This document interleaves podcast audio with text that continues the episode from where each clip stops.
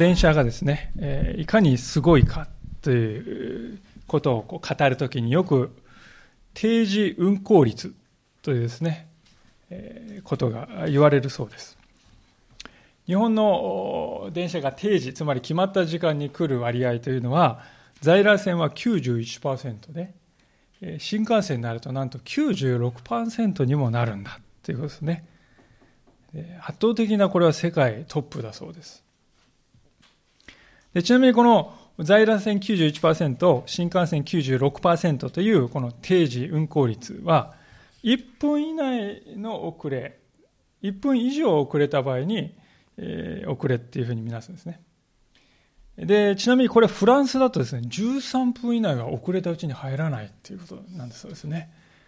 で、日本は1分以内でカウントしても91%、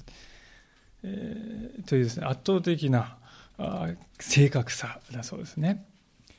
基準からしてそもそも日本は違うんだっていうですね、ことです。で、これも私たち日本人にとって大いにね、こう誇りとしていることかもしれませんし、まあ、誇って良いことだと思うんですけれども、一方でしかしこれは副作用もあるわけです。例えばあの、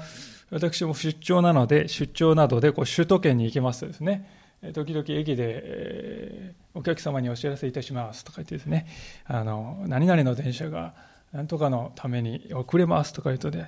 大体、チッとかね、あーとかね、なんだよ。とかですね、声がですね、あちこちでこう聞こえてくるんですね。それでこうスマホを取り出してなんかこう調べたりですね、ああ、どうしてくれんだみたいな声が聞こえるわけであります。まあ、予想した時に来るのが当たり前で、予期した時に来ないということになかなかね、こう、忍耐できないという現象があるわけですよね。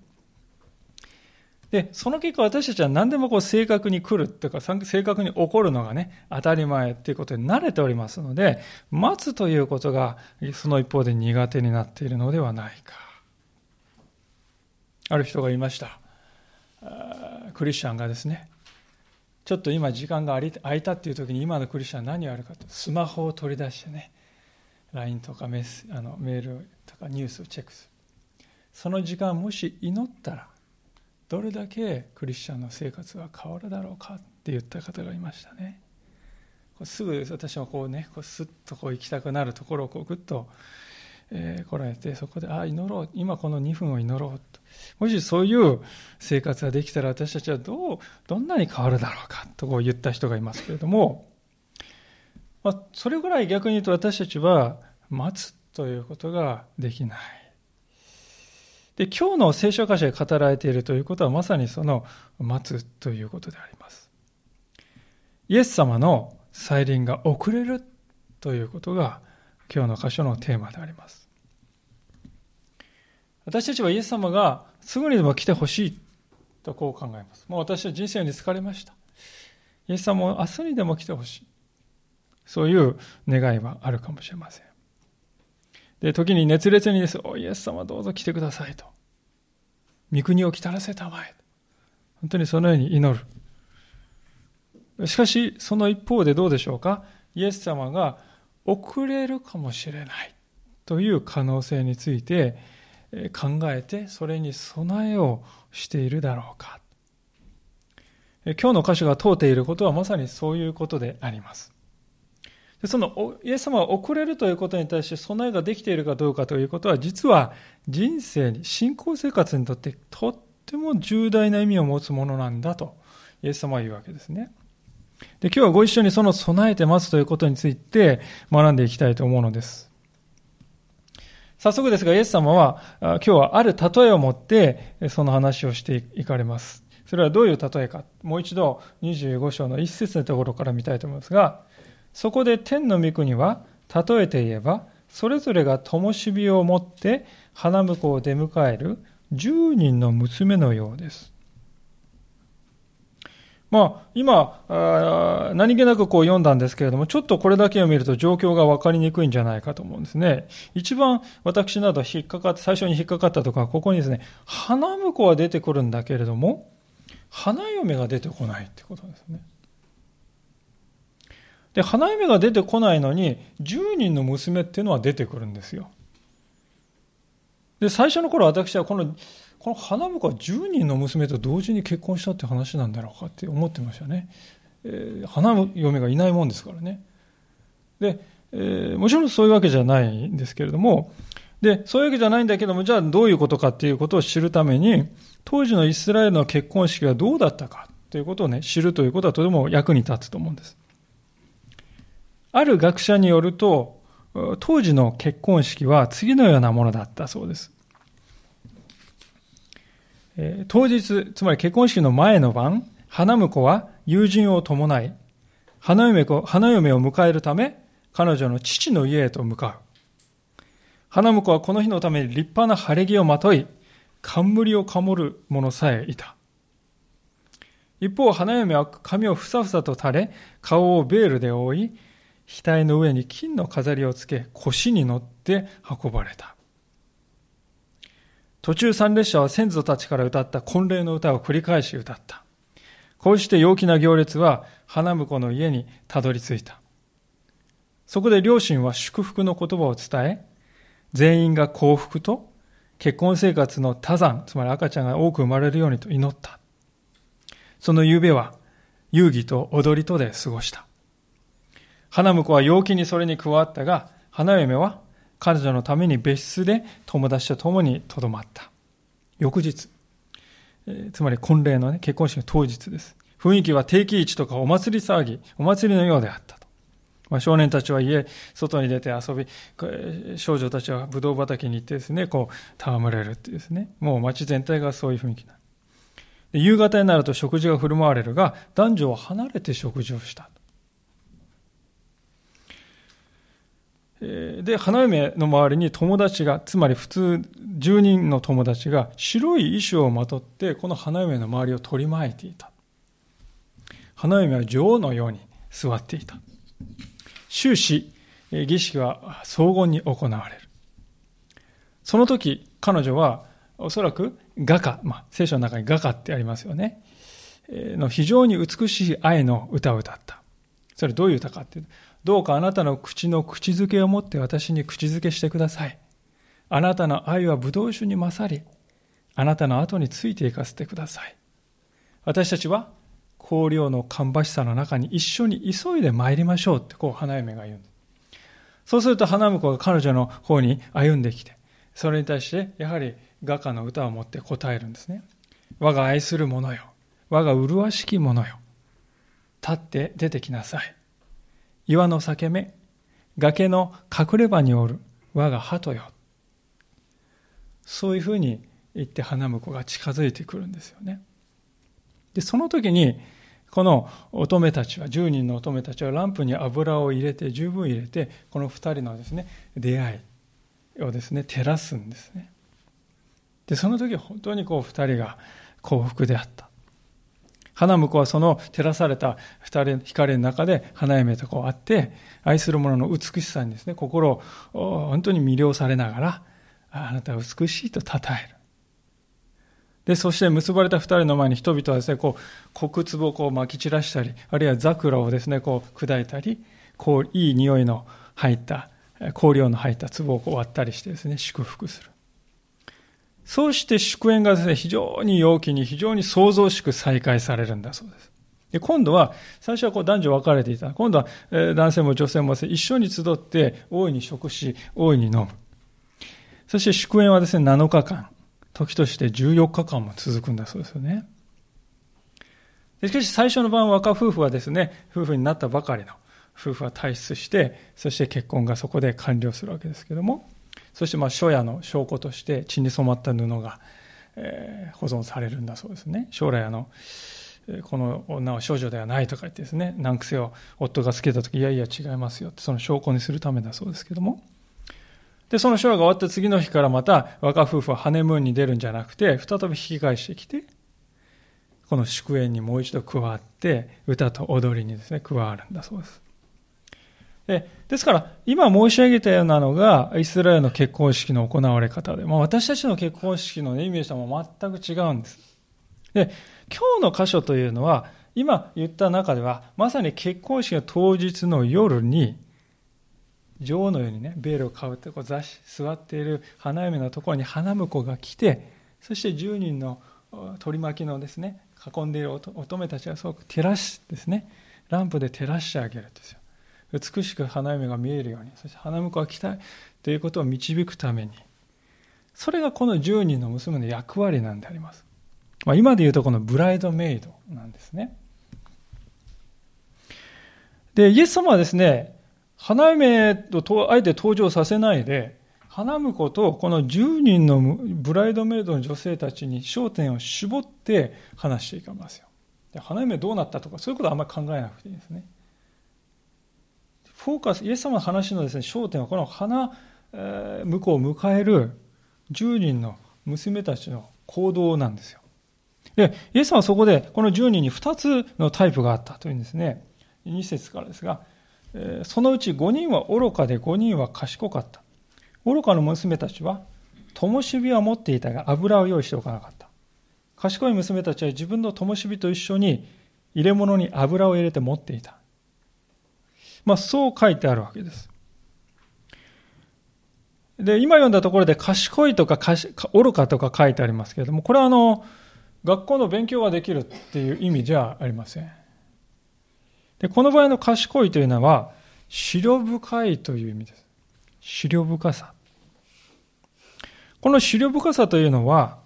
もし私が持っているこのランプに油が尽きちゃったらどうなるかしらと考えて、そのための備えをちゃんとしておくということですね。それを賢い、資料深いと言ってるんです。で、ランプといってもね、皆さん、あの、あんまりイメージが湧かないと思いますね。当時用いられたランプってどういうものかというと、こういう形のですね、なんですよね。土器なんです。で、ここの中に、蓋があって、こあこの穴があって、ここから油を入れるんです。で、ここに、あの、ボロ布みたいなのをこう中に入れておいて、それを芯にしてですね、ここに火をつけるわけです。で、大きさはせいぜいこんなもんですよね。こんなもんですね。ですから、皆さん、小さいんですね、意外に。片手で持てる大きさです。ですから、油が入る量もそれほど多くなくて、せいぜい数時間ぐらいしか持たない、えー、そういうランプであります。で、プライドメイドがですね、この10人の娘、一番大事な役割って何かっていうと、花婿を迎えるってことですよね。花婿が来た時にね、こう、本当に、最高にロマンチックな時ですよ。その時にこうちゃんとこれでね、照らしてあげるわけですよね。それのためにこの10人っていうのはいるわけですよ。で、もしそこで油尽きちゃってなんか薄暗い中で誰だみたいになったらですね、もう台無しじゃありません。ですから、この賢い娘たち、そういうことはなってはならない。万全の状態で花婿に来ていただけるために、準備を怠らない。で一方、愚かとこう言われている娘たちは、その予備の油を準備しなかった。数時間ぐらいですね、これのランプの油は尽きるって分かっているのに備えなかったわけです。つまり、愚かの娘たちは、これはですね、花婿の到着が遅れる、そんなことはありえないでしょ絶対ないって最初からも決めてかかって、そこで終わったっていうことです。花婿は必ず自分が予想した時間に来る。そう思い込んで、別の可能性はもう一切考えない。イエス様は彼女たちを愚かと言っている。それはなぜかというと、そういうふうな自分の予測とか自分の思い込みにとらわれて、油を用意することは絶対難しいことではない。そのすぐにできる備えさえ怠る。その人のことを愚かと、白がない。というわけですよね。で、案の定と言いましょうかですね。そのありえないはずだと愚かな娘たちは思ってたことが起こったというのが今日の話なんですね。5節花婿が来るのが遅れたので、皆うとうとして眠り始めた。結婚式花婿がね、遅れるってどういうことだって思いますけどもね。えー、大事な結婚式何やってんだこの人はと。なんか野暮用があったのかとかって、いろいろ想像力巡らすことはね、あんまり意味がないですよ。ちょ話の中心はそこにないんです。大事なのは花婿がとにかく遅れたんだという事実であります。で、もう皆さんお分かりのことだと思うんですけど、この花婿は誰のことかといえば、イエス様ご自身であります。そして10人の娘のことは誰かと言いますと、信仰者たちのことを表しております。イエス様はですからここでご自分が再び世に来られる再臨が遅れる可能性があるよと私たちに教えておられるわけです。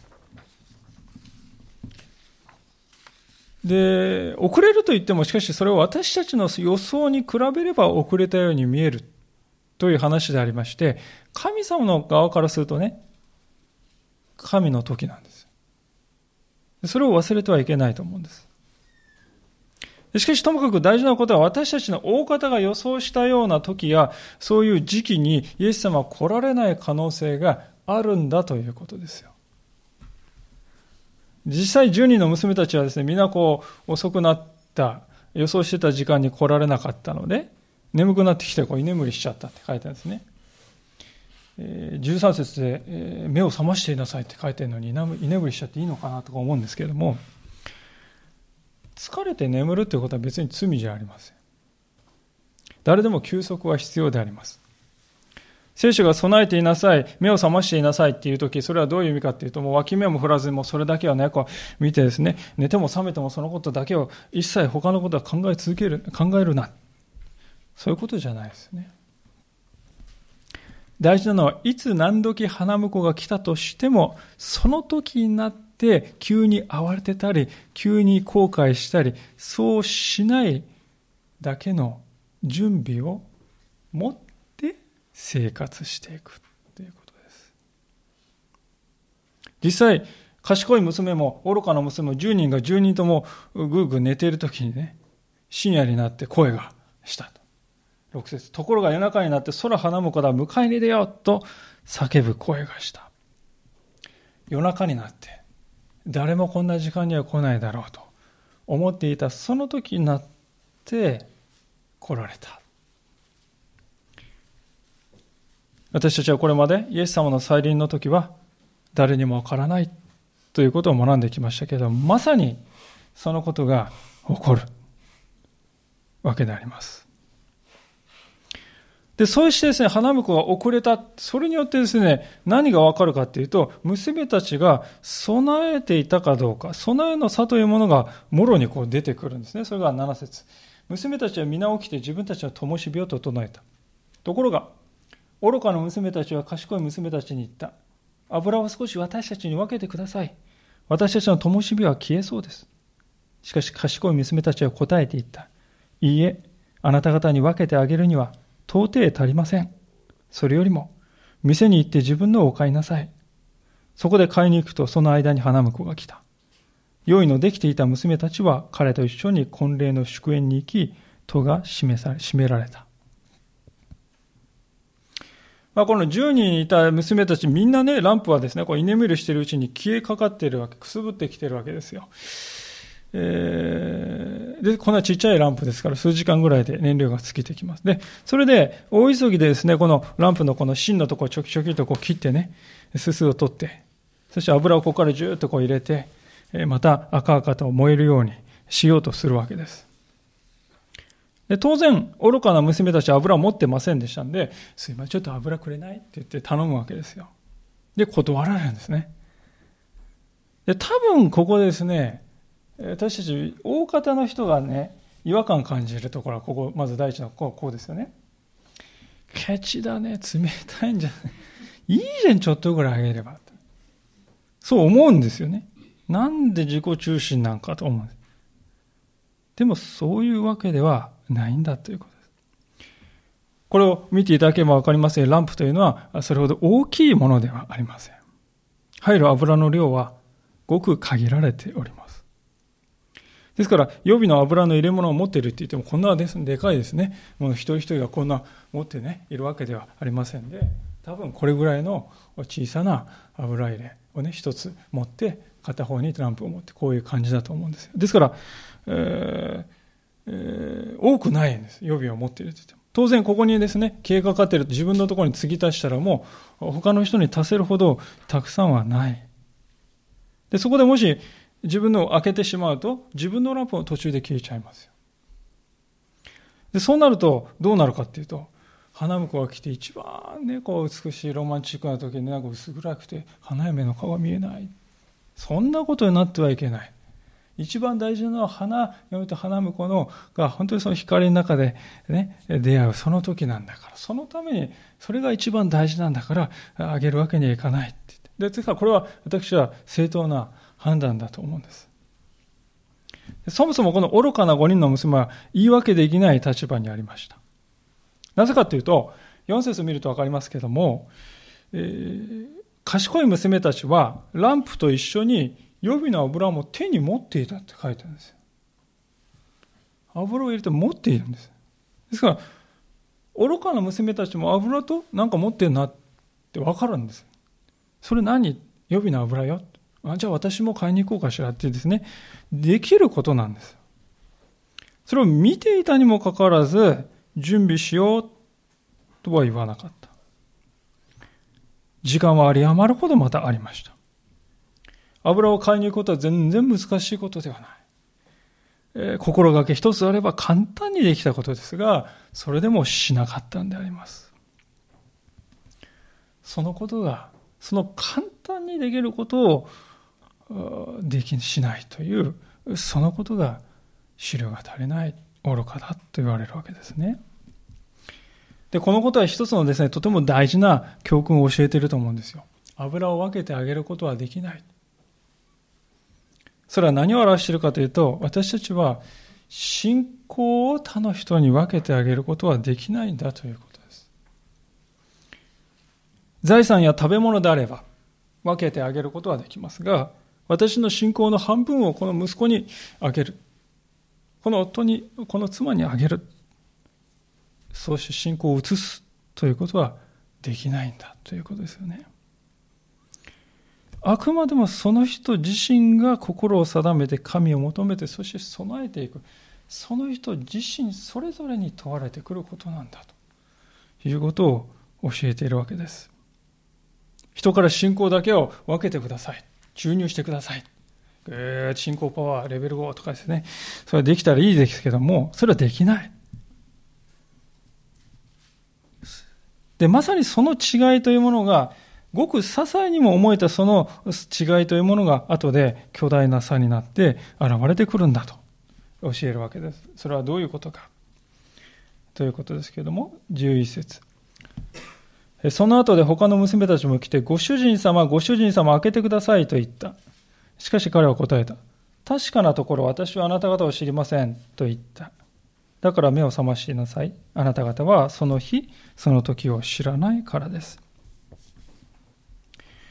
まあ、愚かな娘たち油を探し回るって言っても深夜ですからね、そもそもお店が開いてるかって言われる話ですが、まあ、かなり苦労したかもしれません。でとにかくようやく油を、まあ、ゲットして、えー、円形状にたどり着いた時はですね、もう終わってんですよね。一番最高の時、終わっちゃってるんです。えー、住んでるんです。で、住んだ後で、この愚かな娘たちと花婿がしている会話っていうのはちょっと違和感がありますね。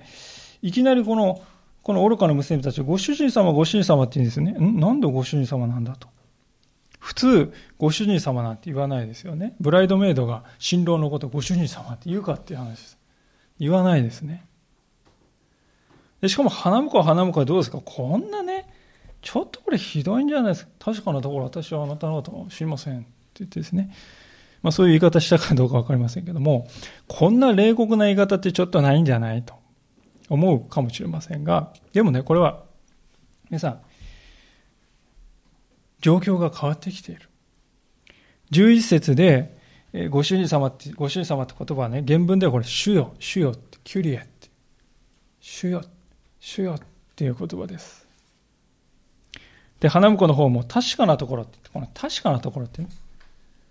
これは誠にあなたに告げますというあの言い方ですよ。アーメンレゴ・ヒューミンというですね、あな、誠にあなたに告げるというイエス様が大事な時に言う語り口をこの花婿は言っております。ですから、何がイエス様が言いたかったかというと、この後になってはもはや花婿とブライドメイドの会話というよりは、イエス様ご自身が、再臨した時のイエス様ご自身が語っているように、語って、花婿も語っているんだということです。再臨、イエス様が再臨した時にその時になって開けてくださいと言っても、それは通じないと。そういう時が来るのだと、イエス様は言いますね。で、この話を読んだ時に、ランプの油ちょっと忘れたぐらいでね、ちょっとこれ、コクじゃないですか？って感じるかもしれません。でも、これは例え話なんです、皆さん。現実の状況のことを言っているんではなくて、例えているんですよね。現実にランプのね、油を忘れたぐらいで天国に入れなくなるっていうことをイエスも言いたいんじゃないんですよ。教訓を学ばせるためにあるんです、例えから。でどういう教訓かかと言いますと、ある仲介者は次のように語っております。彼らが戸の内側に入ることができるのは、ランプやオイルを持っているかどうかではなく、ランプと油をそれが必要とされるまさにその瞬間に持っているかどうかにかかっているのだということです。つまりこの話の最も重要なポイントは、10人の娘たちには一つの役割、しかもただ一つの役割しかない。それは、花婿が現れた時にランプを明るく照らせるように備えるという、それだけの役割しか本来なかった。そこにこの話のね、ポイントは尽きるんだっていうんですよ。非常に私はこれは資産に富んだ指摘だと思いました。愚かな娘もね、賢い娘もランプは持ってんです、ちゃんと。そして愚かな娘は後になりましたけれども、油もちゃんとね、調達して持ってきて、ちゃんと油もランプもあるじゃないですか。なんでダメなんですか？でも戸は固く閉ざされた。なぜか。油とランプが必要とされるまさにその瞬間に持っていなかったからであります。後になってから油を携えていってもはやそれは意味がないということですよね。なぜなら、ブライドメイドというのは花婿を迎えるためにいるからですよ。この10人のブライドメイドは何のために結婚式に呼ばれたのでしょう結婚式の最高のクライマックスであり、最高にロマンチックで最高に美しい瞬間に立ち会って、しかもその瞬間を明るく照らし出してあげるために来たんですよ。そのためにランプが必要だったんですね。でところが愚かな娘たちはまさにその彼女たちが一番必要とされていた時にそこにいなかったのです。ひとたびですね、その結婚のその時が終わって宴会が戻ってきたらね、もう宴会場ではランプいらないですね、皆さん。もう明るいんですから。花婿がですから、最もね、この娘たち、10人の娘たちを必要としていた時に、その中の5人はいなかった。で、後から明るい宴会場にランプと油を持っていくら駆けつけても、もうあなた方は必要はない。門前払いされるわけです。で、こういう事情があったわけですよね。確かに、この花婿の言葉は一見すると冷酷に見えるかもしれません。で私たちはね、この話にいろいろ自分の結婚式やったらこんなことするかとかいろいろ読み込んでしまいますから。でもそういうことを脇に置いて、見ると、自分が何のためにそこに招かれたかということを理解していない。そして一番大切な瞬間が何か分かって、そのために私は、そのために私いるんだから、そのために備えていこうって、そう思わないっていうことはね、こういう結果になるんだということであります。それをイエス様も教えようとしたんですね。私たちもですから同じなわけですよ。私たちは一体何のために救われたんでしょうかこの時のためではないか。主をお迎えする時のために今私たちはいるのではないか。この時のために私たちの人生はあるのではないか。この瞬間のために私たちは救われたのではないか。そのことを本当に深くもう一度心に留めたいと思うわけであります。改めて私たちは今日の話からどんな教訓を学ぶべきかということを触れておきたいと思いますが、二つのことが挙げられると思うんです。まず第一は、主の再臨は実際に遅れる可能性があるんだということです。最初に電車のお話をしましたけれども、私たちはですね、遅れっていうことはね、こう悪であるかのような、そういう文化の中に生きているんじゃないでしょうか。なんであれね、デートの約束が遅れるとか、なんで仕事に遅れるとか、まあ、えー、あの、そういう経験をするというか、もうこれは悪いことで悪なもちろんね、良くないことだと思いますよ。人間関係の中では、信頼関係の中では。しかしね、でも、それを全てのことに当てはめて、イエス様の再臨も遅れていると決めつけて、そしてそれも許し難いことだ、あるべきではないことだというふうに感じてしまう。それは一つの誘惑だと思うんです。しかし、遅れということには実は大事な意味があるんだと言うんですよね。ある仲介者が次のように語っております。イエスの求める資料深さとは、再臨が思っていた以上に遅くなっても大丈夫なように備えているということである。遅延によってその備えが本物かどうかが明らかになるんだっていうんですね。遅れというものが、それぞれ私たちの心の中にある備えが本物であるかどうかをですね、明らかにするんだっていうんですね。これは重要な視点かと思うんです。実際そうではないかと。今日の歌詞はもし花婿が予定通りの時間に来てたらどうでしょうね。愚かな娘は油を持っていなかった。そういう問題が抱えていた。でもそれはね、表面に出てこないんですよ。でも花婿は遅れたことで、表向き問題なさそうに見えた5人が、実は大きな問題を抱えていたということが明らかになったんですね。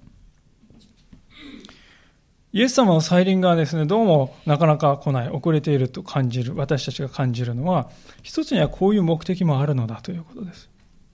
つまり、本物の信仰を明らかにしようとしているということです。別の仲介者がですね、そのことを次のような言葉でも表しております。まあ、いろいろとこう、引用して恐縮ですけども、本当に主の到来の備えができているとは、主がすぐにでも来られるに違いないといつも期待し続けることを意味するのではなく、主が遅れる可能性をも資料深く考慮に入れておくことを言うのだっていうんですね。本当にイエス様の再臨に備えているということは、すぐ来るに違いないって言っていつも信じける。そのそのことじゃないんだ。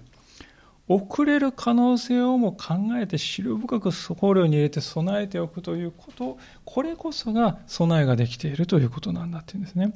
これは私には本当に心に刺さる言葉です。聖書を読んでいきますとですね、例えば黙示録なんかにですね、見よ私はすぐに来るって書いてあるんですよ。その一方で今日の箇所に、要はね、遅れる。一体どっちなんだ？白黒ね、はっきりしてほしいんですよね、神様ってね。そう思うかもしれない。でもね、一見されるとこういうこう矛盾しているように見える言い方が聖書の中にいくつかあると思いますが、こういうことを通して聖書は一体私たちに何を教えようとしているかというとですね、人は神の思いを全て知ることはできないのだということですよね。愚かな娘の失敗の原因、それは何かそれは花婿が来るのは私たちが用意できている時に違いないって考えたことにありました。自分たちの見込みは絶対なんだ。それに従って行動すれば間違いないんだ。そうやってね、生きている。そこに愚かさがあるということです。同じことは私たちも言えるんではないでしょうか。主はすぐに来られる。でもそれは私の予想している時とは限らない。私たちは主が遅れた時のことも同時に考慮していなければならない。それが本当に資料深い信仰者というものだということです。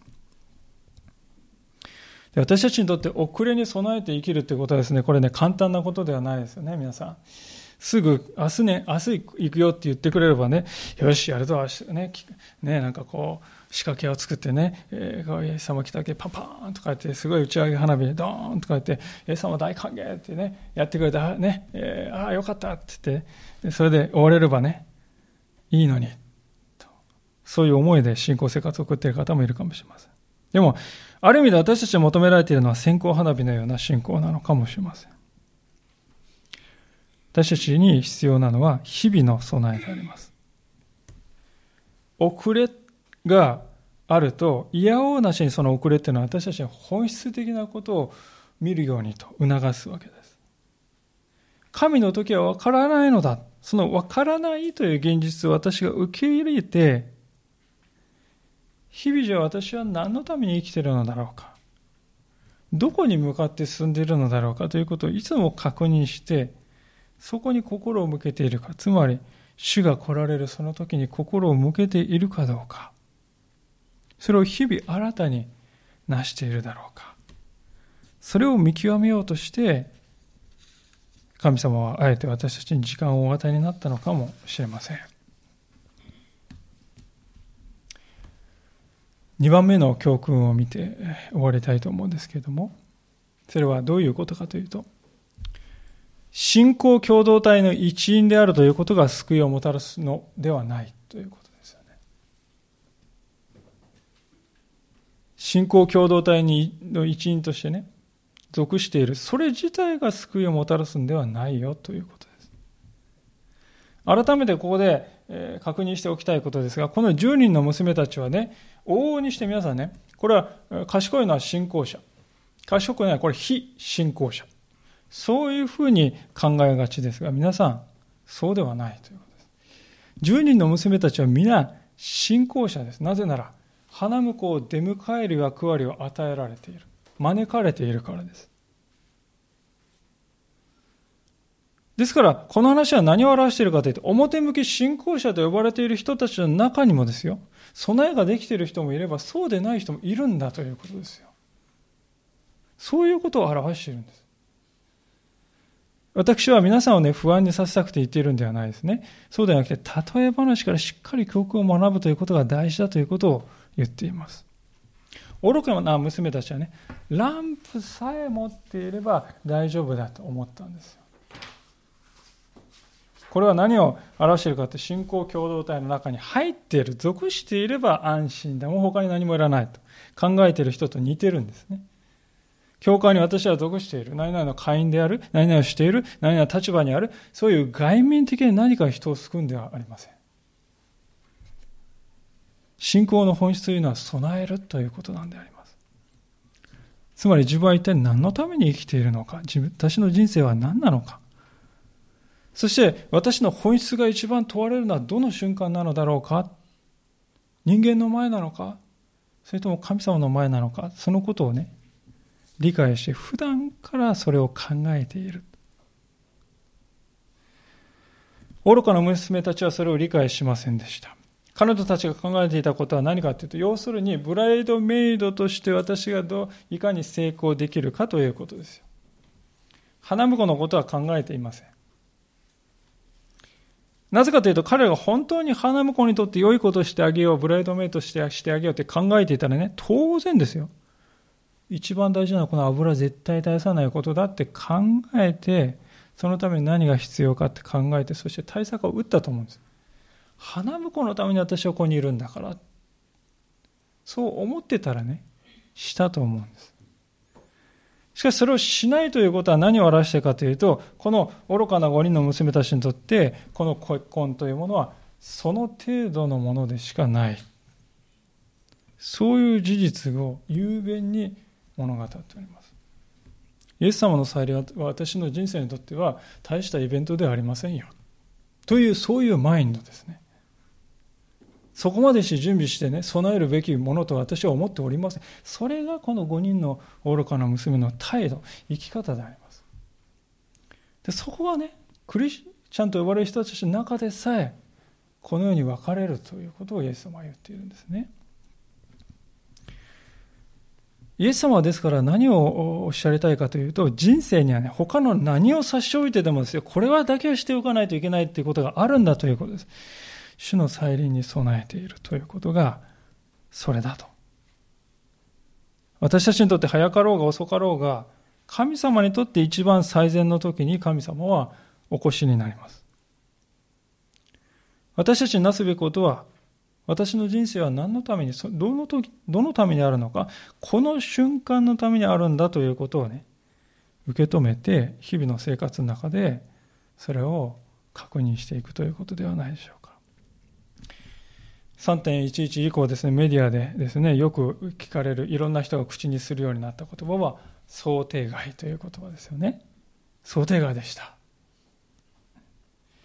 想定外って言っておけば責任をね、あの、引き受けなくて済みますからね、えー、想定外でした。人間にはどうしようもないことです。って言っておけばね、えー、責任はないってことですよ。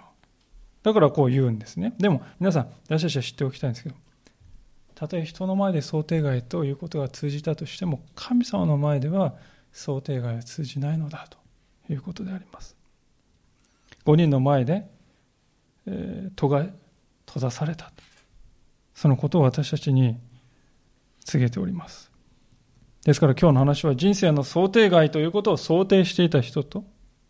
想定外だから何も考えなくてよいと、想定外を免罪符のようにしていた人と、その間にある決定的な差というものを私たちに教えているわけです。イエス様が来られること、そのことに対して想定外があってはいけない。それが私たちの育成を決定するものになるからだと聖書は語るわけです。いかがでしょうか？私たちは再臨の遅れに対して心唱えをしているでしょうか？それと同時に明日主が来られるということに対する備えもあるでしょうか？私たちにとってはその時その日がいつであるかということは決して分かりません。でそれ分からないことをね、あれこれ考えることに労力を費やすよりも、それは主に委ねて、分かっていることにね、注力するわけです。分かっていることは何かといえば、いつ主が来られても主をお迎えする心が私のうちにある。明日もある。明後日もある。そのことではないでしょうか。そのことを今日もう一度主の前に問われたい。そう思います。お祈りしたいと思います。